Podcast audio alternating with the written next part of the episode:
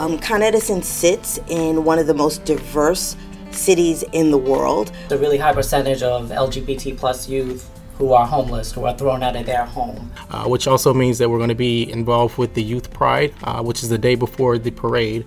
And this parade gives us an opportunity to do so much good for our communities, for our employees, and just to really show our support. It was 50 years ago that the Stonewall riots took place, launching New York City and the rest of the country into the start of a civil rights awareness for the LGBTQ community. And now, fast forward to 2019, we in New York City are getting ready to celebrate World Pride Stonewall 50. And Con Edison is proud to support this initiative by participating for the first time ever in the Pride March. Hey everyone, welcome to Plugged In, Con Edison's podcast about all things related to energy. I'm your host, Sydney Alvarez. Today we are taping our podcast from the Stonewall National Monument. It's a small park right across the street from the iconic Stonewall Inn, where the riots took place 50 years ago.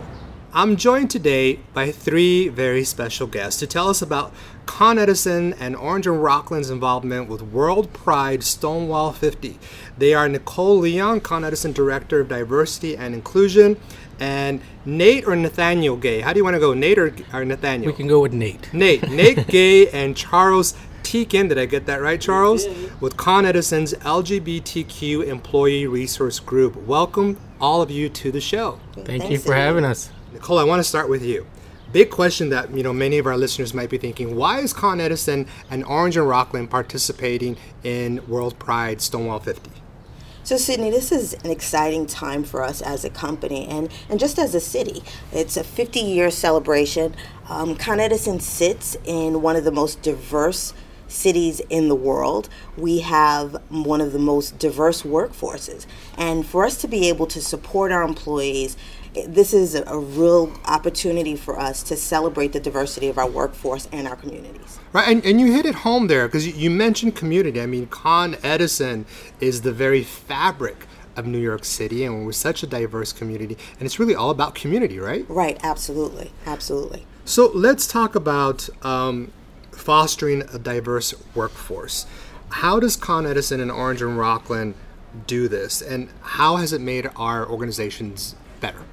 So, several years ago, we launched a corporate diversity and inclusion strategy, and one of the key elements is fostering an inclusive workplace. And when we're talking about that, we look at how our actions and our words align. And that means do we have the right resources, tools, and just support mechanisms in place to support our employees and the things that are important to them? It gives us an opportunity to celebrate our employees.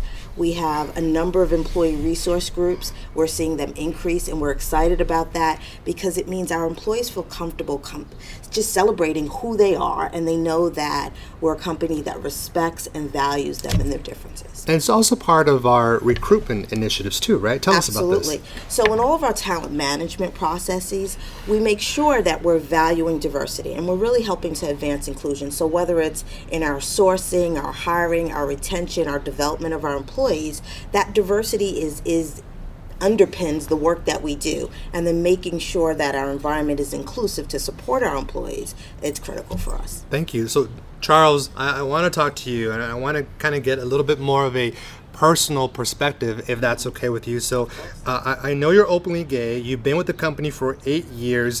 What would you say to a young adult?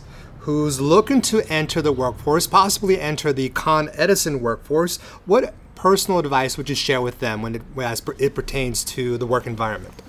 Well, I would say, first and foremost, be strong and be authentically who you are.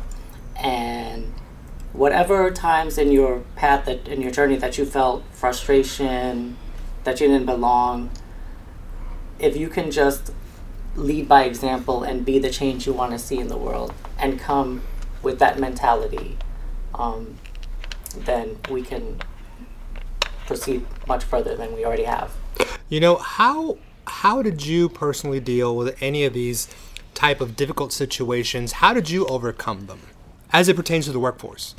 just by constantly um, making myself go out of my comfort zone and deal with my own growth so that I can for example, me just getting up here and speaking like this is a huge step for me when a couple of years ago I didn't even want to like talk or look at mm-hmm. people.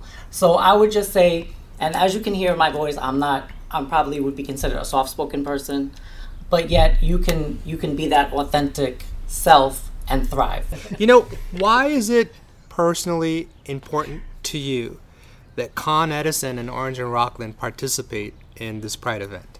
Well, I'm just one of those people. Personally, I'm just one of those people that seems to have a that that person that people want to confide in, and the things that people have told me, um, and the things I've I've researched, such as there's a really high percentage of LGBT plus youth who are homeless, who are thrown out of their home, who are bullied in small towns.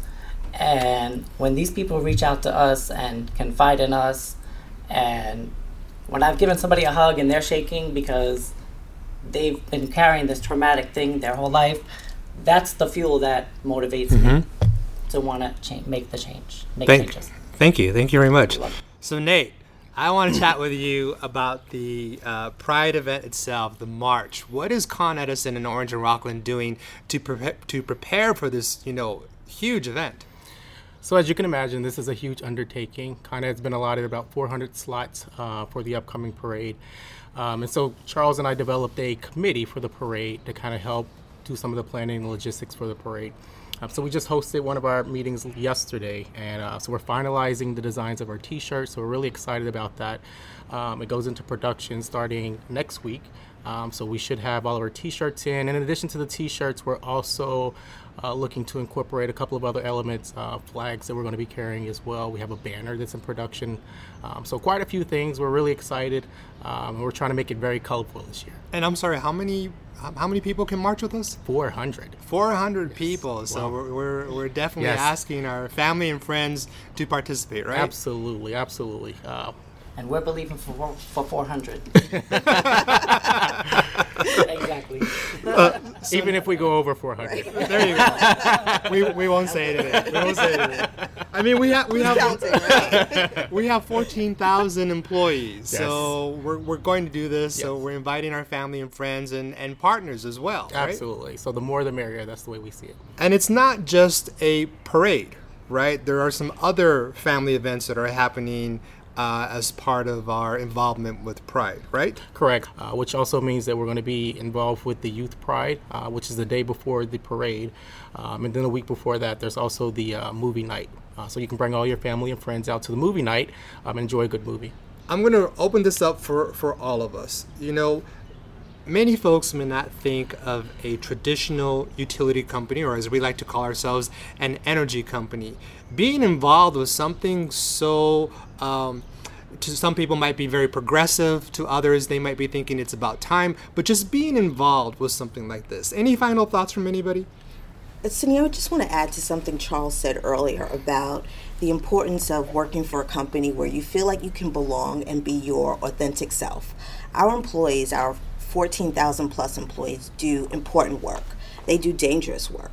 And we want to make sure that they feel like they can come to an environment where they're supported, they can focus, they can do their best, they can work safely.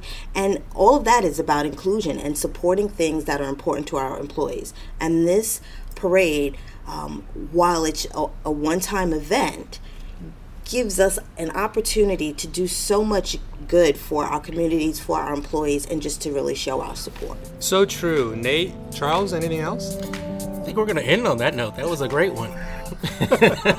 I completely agree. I completely agree. Thank you all. That's our show. You are hilarious.